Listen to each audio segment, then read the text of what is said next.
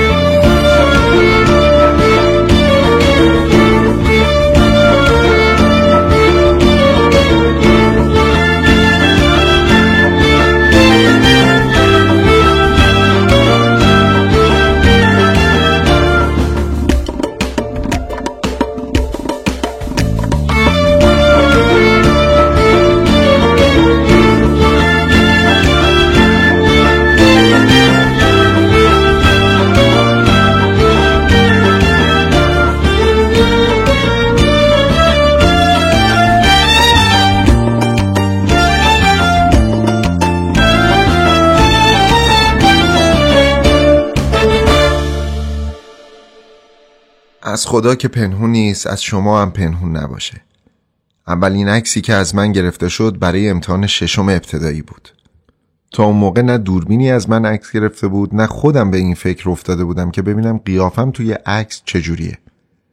اگه آینه نبود خدا می‌دونه تا با خودم آشنا می شدم و خودم رو می‌دیدم و میشناختم چقدر طول می‌کشید. به هر حال روزی که توی مدرسه گفتن باید بری عکس بگیری بیاری تا بزنیم تو پروندت اول باورم نشد. بعد که شستم خبردار شد قضیه جدیه. چنون خوشحال شدم و دست و پامو گم کردم که نزدیک بود بپرم دست معلم اونو بابت این محبت ببوسم و بعد از زور خوشی سوت بزنم. اما خودداری کردم و به جای همه این کارا تا خونه دویدم و وقتی به بیبی بی گفتم بیبی بی باید هر جوری هست از من عکس بگیری هیچ چاره هم نیست؟ خدا بیامرز اخماشو کشید تو هم و گفت بسم الله الرحمن الرحیم. به حق چیزایی نشنیده. این دیگه چه حقیه که سوار کردی؟ کی این حرفا رو یادت داده؟ عکس می‌خوای چیکار مگه می‌خوای بری سربازی که باید عکس بگیری؟ هر وقت بزرگ شدی پولدار شدی برو عکس بگیر. من پول ندارم که بدم عکستو وردارن. عکستو می‌خوای ببینی؟ برو جلو آینه. خنده بلندی کردم و گفتم ها ها ها کجای کاری بیبی؟ بی؟ تو مدرسه گفتن که باید عکس یادگاری بگیری بیاری. اگه عکسمو نبرم ازم امتحان نمی‌کنن. قبول نمیشم. من دیگه بزرگ شدم گنده شدم. می‌خوام امتحان نهایی بدم. بیبی حرفمو قبول نکرد. هرچی گفتم زیر بار نرفت. گفت خب برو امتحان بده. مگه قراره که به جای خودت عکست امتحان بده؟ گفتم بیبی می‌خوان برام پرونده درست کنن. می‌خوان بهم تصدیق بدن. اگه تصدیق نداشته باشم که درس خوندنم بیفایده است. اگه تصدیق داشته باشم می‌تونم برم تو اداره نوکر دولت بشم حقوق بگیرم. حرف زدن با بیبی بی بیفایده بود. خر خودش رو سوار بود و می‌گفت ملا شدن درس خوندن آدم شدن اصلا ربطی به عکس گرفتن نداره. اگه کتابی دفتر مشقی قلمی چیزی می‌خواستی قبول می‌کردم ولی عکس برداشتن برای ملا شدن از اون حرفاست که من باور نمی‌کنم. بعدم توپید به من که راستشو بگو. کی یادت داده که اینجور دروغای شاختار بگی؟ کم کم بند کرد به قیافه و هیکلم و گفت آخه خودت فکر کن بشین کلاهتو قاضی کن برو جلوی آینه قیافتو ببین. ببین این قیافه ای رو که تو داری به درد عکس می‌خوره یا نه. باز اگه گردن کلفت و صورت چاق و سرخ و سفیدی داشتی بد نبود. ولی تو فکر نمی با این قیافه و هیکل عکس چی از کار در میاد؟ کسی معمولا از خودش عکس میندازه که هیکلش قابل عکس انداختن باشه. نه تو که قد و بالات عینه چوب کبریته. عجب دور زمونه ای شده. من پول داشته باشم شکم تو سیر بکنم خودش خیلی کاره. دیگه عکس گرفتن از هیکل مردنیت پیشکشم. بیبی ولکن معامله نبود. عکس که از من نمی‌گرفت هیچ آبرو هم برای قیافم نذاشت. دیدم حریف زبونش نمیشم. اون روز از خیرش گذشتم و روز بعد رفتم مدرسه به معلممون گفتم آقا بیبی بی ما میگه تو با این قیافت که اینه چوب کبریته نمی‌تونی عکس بگیری. به ما پول نمیده که عکس بندازیم. میگه درس خوندن امتحان دادن به عکس برداشتن چه مربوط؟ معلم پوزخندی زد و گفت به بیبیت بگو بیاد مدرسه من خودم با اون حرف می‌زنم. بعد از ظهر اون روز بیبی بی کفش و کلا کرد و با من به مدرسه اومد. بین راه تا می‌تونست ناله و نفرین کرد که چرا بابت دو کلاس درس خوندن این همه اذیتش می‌کنم و ادا در میارم؟ و ضمنا از نظر بد و بیرا به مدرسه و معلم و مدیرم کوتاهی نکرد. من اصلا اهمیت ندادم و به روی خودم نیوردم. صبر کردم چون می‌دونستم که پشتم قرص و عاقبت پیروز میشم. بالاخره بیبی بی با اوقات تلخ و قیافه حق به جانب وارد مدرسه شد و برام خط و نشون کشید که الان آشی برات میپزم که یه وجب روغن روش باشه. بعد یه راست رفت تو دفتر و در و پشت سرش بست. من جرأت نکردم همراش برم تو. همینجور تو دفتر کیف دست ایستادم و از لای در بیبی بی و نگاه کردم. از شما چه پنهون دلم تاپ تاپ می‌زد. میترسیدم زور بیبی بی بچرب و در این میون قضیه عکس انداختن من ماسمالیشه. معلممون هنوز نیومده بود. پیش خودم خدا خدا می‌کردم که سر و کلش پیداشه شاید اون از من طرفداری کنه و کار عکس انداختن سر و سامونی بگیره.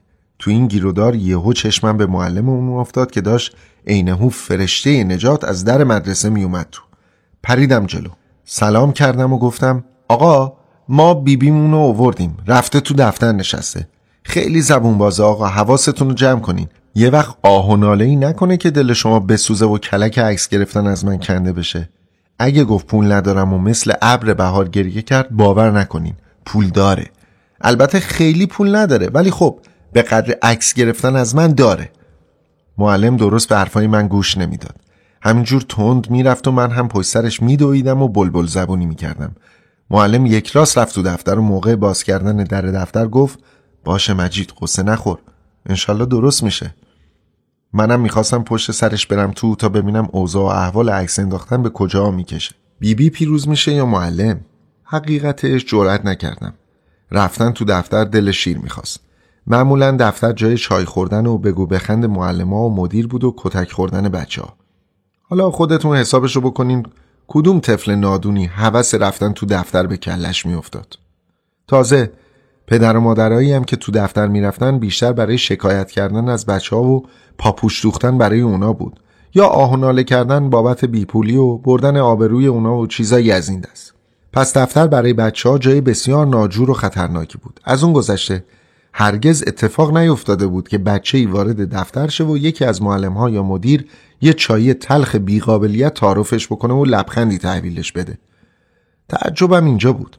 معلم که حتما خاطرات ناگوار و تلخی از بچگی و اوضاع و احوال دفتر داشتند چطور دلشون میومد با خیال راحت بشینن چایی بخورن و بدون اینکه یاد گذشته دردناک خود در اونجا بیفتن از دنیا لذت ببرن؟ به هر حال. پشت در دفتر کیف به بغل نشستم. به دفتر فکر کردم و کم کم در کیف رو باز کردم و هی به آتاشخالایی توی کیفم ور رفتم که یعنی دارم مثلا دنبال قلمی میگردم و در حقیقت تمام هوش و حواسم تو دفتر پیش بیبی بی و معلم و مدیر بود. گوشمو تیز کرده بودم که ببینم بالاخره جریان عکس به کجا می‌کشه. صدای بیبی بی می اومد شما معلم ها عوض اینکه چیزی یاد این بچه ها بدین تا وقتی بزرگ شدن به دردشون بخوره میگین برین عکس بگیرین؟ مگه این همه آدمی که ملا شدن و کتاب حافظ و قرآن و کتاب دعا و امیر ارسلان نامدار می‌خونن عکس از خودشون برداشتن که سواددار شدن؟ سعد رحمت به همون ملاهای قدیم که یه دونه عکس از خودشون و شاگرداشون بر نمی داشتن ولی هر جور کتابی و عین بلبل میخوندن. آدم به کی می‌تونه دردشو بگه؟ به هر حال بیبی بی افتاده بود به حرف زدن. چونش گرم شده بود و تا معلمی اومد از مقررات مدرسه قانون درس خوندن درست کردن پرونده و لازم بودن عکس برای امتحان چیزی بگه بیبی میدوید میون حرفشو نطقشو کور می‌کرد. من هم پشت در دفتر همین جور نشسته بودم. نفسم و تو دلم نگه داشته بودم و هر وقت بیبی حرف می‌زد اخمام می‌رفت و هم و تا معلم یا مدیر حرف می‌زد نیشم باز می‌شد. از لای دفتر با یک چشمم نگاه کردم. دیدم بیبی ساکت شده و داره چایی می‌خوره و معلممون حرف می‌زنه. بیبی درست نشسته بود زیر شلاق و فلکی که به دیوار دفتر آویزون بود. خیالم تخت شد که بیبی خوش خوشک داره نرم میشه. این بود که بلند شدم و از پشت در دفتر چند قدم اومدم این طرف. تا خستگی سرپا نشستن رو در کنم و ضمن کار نفس راحتی بکشم. به اندازه نوشتن یک صفحه رونویسی ایستادم و این پا و اون پا کردم. بله همینقدر طول کشید. دیدم خبری از بیرون اومدن بیبی بی از دفتر نشد. برگشتم سر جای اولم و گوش خوابوندم که ببینم وضع از چه قراره. باز بیبی بی افتاده بود به حرف زدن. حالا که شما میگین عکس برداشتن برای ملا شدن و امتحان دادن لازمه حرفی نیست. ولی شما رو به خدا مجید و صدا کنین اینجا بهش بگین اینقدر منو اذیت نکنه. چند وقت پیش رفته بود چارقد منو برداشته بود پاره پوره کرده بود و می‌خواست رشته های پارچه رو بپیچه به هم و برای خودش توپ درست کنه. چند بار می‌خواستم بیام اینجا بگم نصیحتش کنین. گوشمالی بهش بدین فرصت نشد. این حرفو که شنیدم دلم یکو ریخ با این. فهمیدم که بیبی نمی‌خواد از دفتر دست خالی بیرون بره. فکر کرده تا یادش اومده که من حدود یک ماه پیش چیکار کردم. چاره ای نبود جز اینکه زودتر خودم از اون مکان خطرناک یعنی دفتر دوری کنم. روی همین حساب زدم به چاک و رفتم تو کلاس قایم شدم. پیش خودم گفتم بالاخره این عکس برداشتن خالی از خطر نیست. بیبی بی هر جور هست نمی‌ذاره پول بیخود و بی نتیجه ای از کیسش در بره. توی کلاس بودم که بیبی بی اومد سراغم. تا چشمم بهش افتاد مثل تیر از در کلاس زدم بیرون. بیبی بی گفت واسه مجید کجا میری؟ همون جور که میدویدم گفتم ما از خیر عکس انداختن گذشتیم. تو رو خدا دست از سر ما بردار. بیبی بی گفت نترس مجید میبرمت عکس بندازی وایسا. ایستادم و گفتم بیبی بی تو دفتر به معلممون چی داشتی می‌گفتی؟ گفت هیچی. داشتم از تو تعریف می‌کردم. گفتم پسر خوبیه. فقط گاهی من اذیت می‌کنه همین. گفتم من حرفاتو شنیدم. داشتی برام پاپوش میدوختی. نه خیالت راحت باشه. بعد از ظهر که از مدرسه اومدی میبرمت عکس بگیری.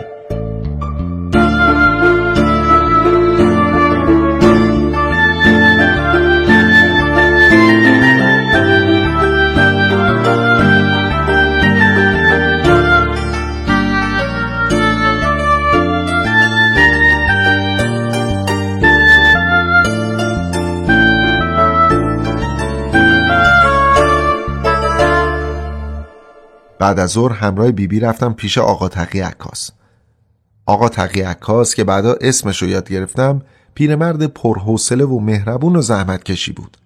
یواش یواش و با دقت کار می‌کرد و دستاش میلرزید. از این دوربینای قدیمی آستیندار فوری داشت. منو نشون روی چارپایی که پشتش پرده سیاه و رنگ رو رفته و نخنما آویزون بود. دل تو دلم نبود. فکر می‌کردم چه اتفاقی می‌خواد بیفته. اومد جلو دست لرزونش گذاشت زیر چونم. سرم و بالا آورد. دست پیرمرد میلرزید. چانه و کلم همراه دست پیرمرد لرزید. فکر کردم عمدن چونه و کلم و لرزونده و تکون تکون دادن سر و چونه جزو کاراییه که موقع عکس گرفتن لازمه و باید انجام داد تا عکس خوب از کار در بیاد. داشتم تند و تند چونه و کلم به چپ و راست میچرخوندم که پیرمرد کفری شد. نه لرزون جونم چونه و کلتو نجنبون مسخرگی نکن عکست خراب میشه. کله و گردنت رو سیخ نگردار اینجوری. و خودش نشست روی چارپای جای من سر و گردنشو مثل چوب خشک نگه داشت. چشماشو قشنگ باز گذاشت دستاشو گذاشت روی هم و پایینتر از شکمش قرار داد و گفت اینجوری. گفتم چشم من مسخرگی نمی کنم خیال کردم که بیبی که روبروم ایستاده بود و نگاهم می‌کرد به زبون اومد. حرفمو برید و گفت هرچی آقا میگن همون کارو بکن. چشم بیبی. و کله و چونه رو صاف و بی حرکت نگه داشتم. آتقی عکاس از کله و چونه مرتب و چوب شده من خوشش اومد و گفت باری کلا پسر خوب همین جوری خوبه. و دستامو که سنگین و بیحال و زیادی از دو طرفم از دو سوی چارپای آویزون بود گرفت و بلند کرد و قشنگ گذاشت میون زانوهام. خوب جمع و جورم کرد. صاف اینهو مجسمه نشسته بودم و فقط تخمای چشمم این طرف و اون طرف به دنبال پیرمرد میرم که ببینم کجا میره و چه می‌کنه. پیرمرد رفت پشت دوربین. بیبی بی از دور رفته بود تو نخم. وقتی منو با سر بالا گرفته دستای بی حرکت و لبهای بی حرف می‌دید کیف می‌کرد. هیچ وقت اونجور منو معدب ندیده بود. پیرمرد پشت دوربین زیر پارچه سیاهی که از دوربین آویزون شده بود قایم شد و گفت آها آقا پسر خوبه خیلی خوبه. فقط کاری که می‌کنی تو سوراخ دوربین نگاه کن این سوراخ. و اشاره کرد به سوراخ. گفتم چشم. و بلند شدم رفتم جلو به طرف دوربین. روی نوک پای ایستادم و یک چشمم گذاشتم دم سوراخ دوربین و گفتم من که از تو این سوراخ چیزی نمی‌بینم. شما هم خوب معلوم نمیشین. پیرمرد کلافه شد. از زور اوقات تلخی صورتش سرخ شد و دستاش بیشتر لرزید. داد کشید. نگفتم که بیای چشمتو بچسبونی به سوراخ دوربین. برو بشین جانم. از همون دور از همون جایی که نشستی به سوراخ نگاه کن. فهمیدی؟ عجب گرفتاری شدیم ما. مگه دیوونه ای صاف بشین تکون نخور. مگه تا حالا دوربین ندیدی؟ عکس ور نداشتی؟ بشین. گفتم چشم. خیلی معذرت می‌خوام.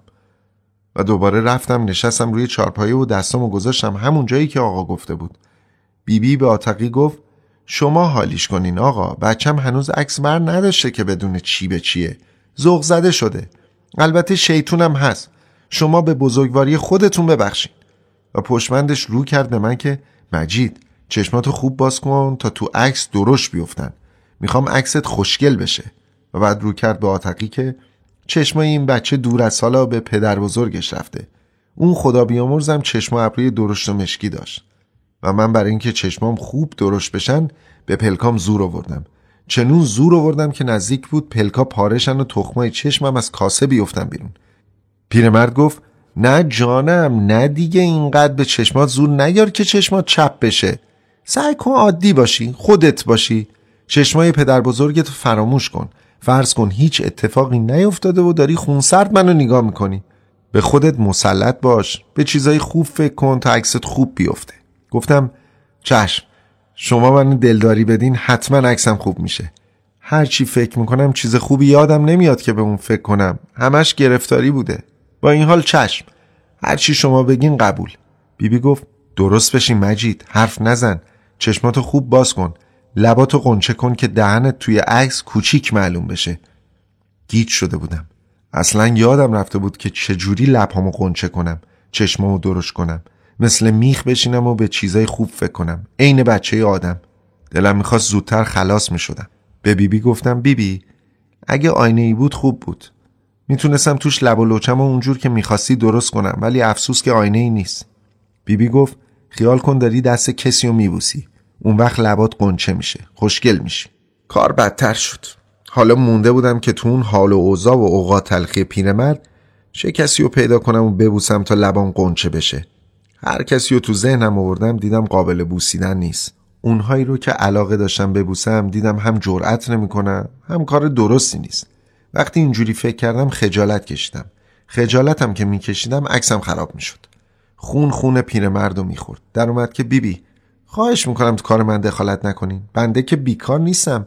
چند دقیقه زبون به دهن بگیرید تا من کارم رو تموم کنم. بیبی بی گفت باشه. فقط شما کاری که می‌کنین عکسش خوب در بیاد. چشماش تو عکس درشت بشه. پیرمرد جواب بیبی رو نداد. اومد جلو و لبا و چونه و کله منو مرتب و میزون کرد و رفت پشت دوربین و گفت تکون نخور. حاضر؟ گفتم حاضر آقا. بیبی گفت چشمات مجید چشمات یادت نره.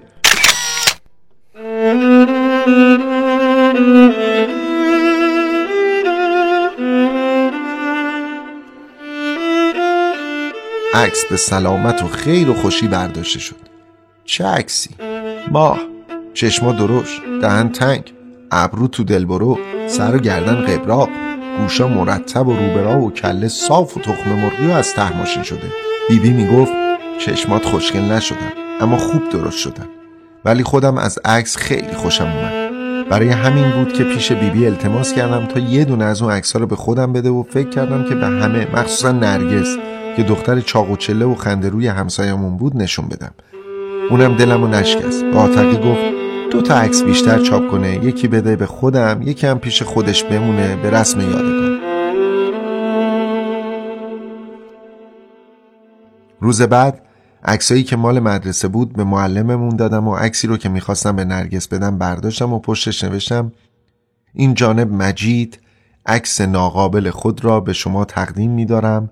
تا همیشه به آن نگاه کنید و مرا یاد نمایید. و این شعر رو هم که خودم ساخته بودم زیرش نوشتم. عکس زیبای خودم را به تو دادم که مرا یاد کنی. دل بیچاره من را همه جا شاد کنی. نزدیک غروب که می‌دونستم نرگس برای خرید از خونه بیرون میاد عکس رو برداشتم و رفتم سر راهش ایستادم. سر کوچه ایستادم تا موقع اومدن ترتیب تقدیم کردن عکس رو بدم. زیاد طول نکشید که از دور پیدا شد. جرأت نکردم جلو برم و با دست خودم عکس رو به اون بدم. این بود که عکس رو قشنگ گذاشتم میونه کوچه. درست سر راهش تا خودش اون رو پیدا کنه. نرگس از دور می اومد نونی زیر بغلش بود و کاسه این ماس به دست داشت. چادرش عقب رفته بود و نون دیده می‌شد. همین جور که میومد دزدکی ماستم می‌خورد. دوروبرش رو میپایید. چهار انگشت دست نرم و سفیدش رو می‌زد تو کاسه این ماست و میذاشت توی دهنش و انگشتا رو خوب میلیسید و باز چهار انگشتش رو می‌زد تو ماست. من سر پیچ کوچه کمین کرده بودم و انتظار میکشیدم تا نرگس به عکس برسه و اونو برداره. نرگس میومد ماس می‌خورد و یواش یواش به عکس نزدیک می‌شد. هرچی به عکس نزدیکتر می‌شد دل من بیشتر می‌زد. بدبختی من گل کرد و درست وقتی نرگس بالای سر عکس رسید هوش و حواسش رفت تو کاسه ماست و لیسیدن انگشتاش عکس رو ندید. عکس به چشمش نیومد که هیچ پای کوچولو و نازنینش رو درست گذاشت روی اون. انگار پاشو با دمپایی روی قلبم گذاشت. یهو از کوره در رفتم و نعره کشیدم که چیکار می‌کنی نرگس؟ تفلک فوری جا خورد و دستپاچه شد و کاسه چینی ماست از دستش افتاد و خورد و خاکشیر شد. ماستا ریخ روی عکس خوشگل و نازنین من و کفش و لباس خودش. نونم از دستش افتاد. کار به کلی خراب شد. مثل فشنگ رفتم جلو. خم شدم نون و برداشتم و بوسیدم و دادم دستش. و بعد عکس رو از میون ماستا و تکه های شکسته کاسه پیدا کردم. ماستای روش رو لیسیدم. نرگس هاج و واج نگام می‌کرد. هنوز از گیجی در نیومده بود. عکس لگت کوب شده و ماسمالی شده رو با بغل شلوارم خوب پاک کردم و نشونش دادم و گفتم این عکس منه. ببین چقدر خوشگل شده. پا گذاشتی روش بی انصاف. فرشه ها نفرینت کردن. کاسه ماست از دستت افتاد و شکست. ماستا ریخ روش من پاکش کردم. این عکس مال تو. پشتشم چیزایی نوشتم. شعری هم که پشتش نوشتم خودم گفتم. هرچی درباره عکس حرف زدم نرگس عکس رو نگاه نکرد. شش دنگ حواسش پیش کاسه چینی شکسته و ماسته ریخته شده بود. وقتی خوب کاسه و ماستا رو نگاه کرد و دید کار از کار گذشته گریه کنون راش و کشید و رفت و منو با عکس زیبام تنها گذاشت.